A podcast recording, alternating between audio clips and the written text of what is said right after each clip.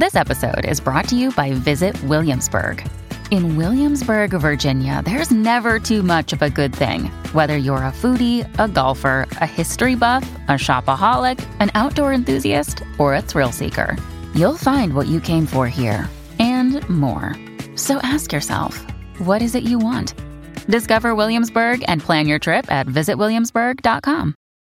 If you've got a thirst for knowledge that never quits, Brightside Podcasts are just what you need. Whether you're into recent discoveries, space exploration, true stories, or useful tips for self improvement, psychology, gadgets, or just your day to day routine, there's something for everyone. Do you enjoy being tickled? In truth, I've met few people who would firmly answer yes to this question. And while it seems not too much of a problem, you can have trust issues because of childhood tickling. Sounds crazy, but there's plenty of reasons for that. First, tickling is dominant. When you tickle your kids, it looks like you're having lots of fun together, laughing and rolling, them writhing to get away from your fingers. And it's exactly this reaction that can be harmful in the long run. You see, when you're the tickler, you get full control of the situation, especially with little kids. You're much bigger and stronger than they are, and it's easy for you to catch and continue tickling them. The child, on the other hand, is in the submissive position since they're not able to get away from you even if they want to. All in all, it might seem like an innocent game, but there's a lesson to be learned here, and it's probably not one you're going to like. The child might easily get an impression that will last them their whole life that tickling is a way to subdue them. Such kids may well grow up to be adults who flinch at the slightest hint of tickling.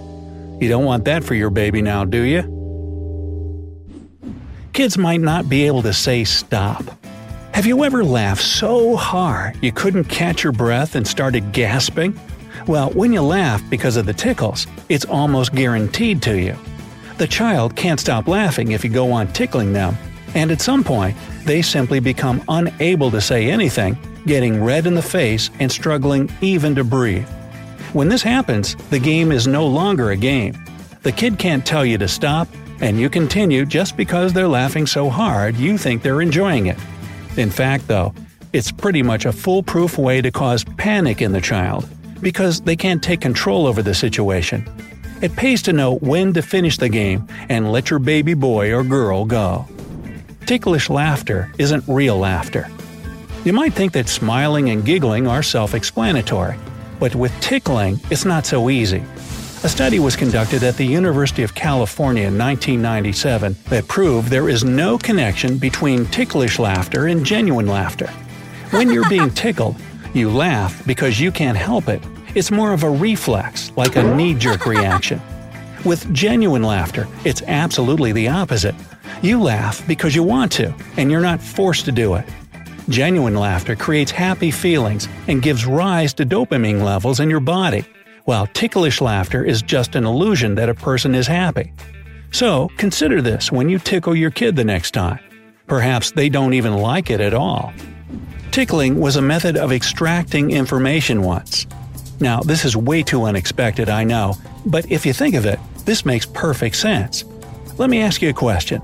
Do you know how much tickling you can endure? Give me your answers in the comments, I really want to know. If you've never thought about it, though, then picture this. In different countries and at different times, tickling was used to force information from people. Believe me, it only sounds stupid for the first few minutes. When you're constantly tickled for hours on end without any means to escape, that's no joke.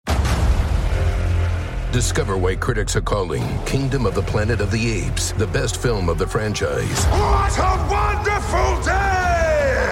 It's a jaw dropping spectacle that demands to be seen on the biggest screen possible. We need to go. Hang on. It is our time. Kingdom of the Planet of the Apes. Now playing only in theaters. Rated PG 13. Some material may be inappropriate for children under 13. Remember, I told you that kids might be unable to say stop because they lack the breath for that? Well, adults experience tickles in the same way. So I guess you can imagine what kind of feelings those poor souls being interrogated had. I'd probably confess to anything just to make it stop. It was as early as 1939 that Yngve Zotterman from the Karolinska Institute found out tickling depended in part on the same nerve fibers as pain sensation. That means if you tickle someone, you might easily bring it to the point where it becomes unpleasant and even painful. Many researchers also point out that tickling can be considered a form of physical abuse, so it's not all fun and games after all. Tickling can cause trust issues in adulthood. When you tickle your kids, you don't think it will do them any harm, but in fact, it could lead to a deep psychological trauma. Parenting expert Patty Wipfler says that when recalling traumatic experience from their childhood, adults talk about tickling often. Some were tickled by their parents in the form of a game, others by their siblings, sometimes with not such a good intent. In any case, for those adults who suffered from it as kids, tickling has become a thing they instinctively fear. There are surprisingly many people who feel uncomfortable when touched by another person, even a close one. In more severe cases, People get stiff and tense when someone as much as makes a move to touch them. This psychological barrier is not something you can easily get rid of, and it takes its roots from childhood. Now, there's something else to be said about tickling that's not obvious. For example, a child can ask to be tickled. If it happens, there may be two explanations. The first is that your kid generally likes this form of play. That really can be the case, especially in a loving and caring atmosphere at home, where the child is respected. If you only tickle them when they ask you and stop when they've had enough, they won't feel like it's something bad. So go on, feel free to play that game. The second explanation is a cause for concern, however.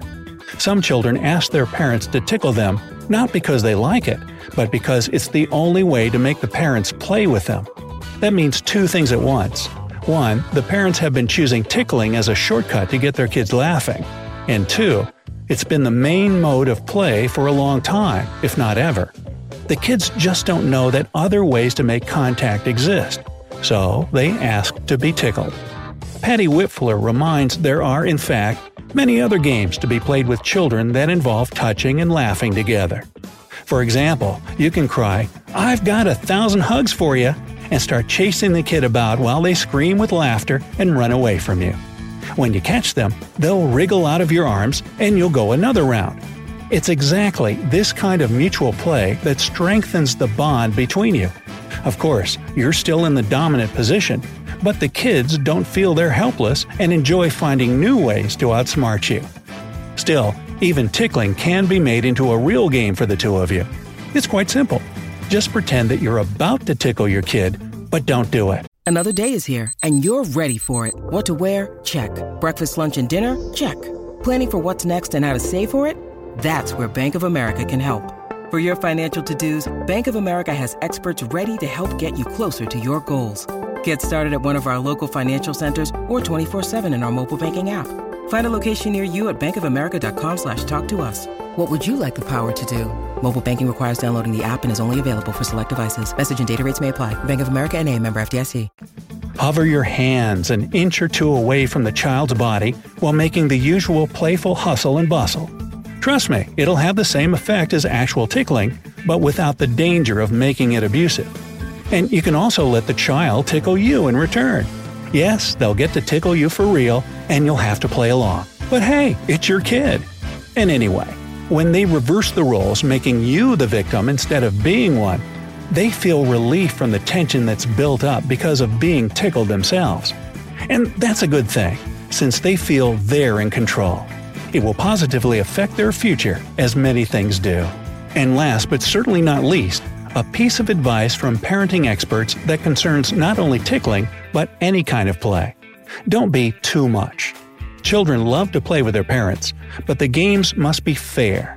That is, kids need to be guiding the play and be guided in equal measure. That way, you'll bring up a healthy and happy child, and that's what every parent wants, isn't it? So, your turn. What games do you prefer to play with kids? Let me know down in the comments. Me? I like water balloon tossing. Kids think it's funny to get the big guy wet.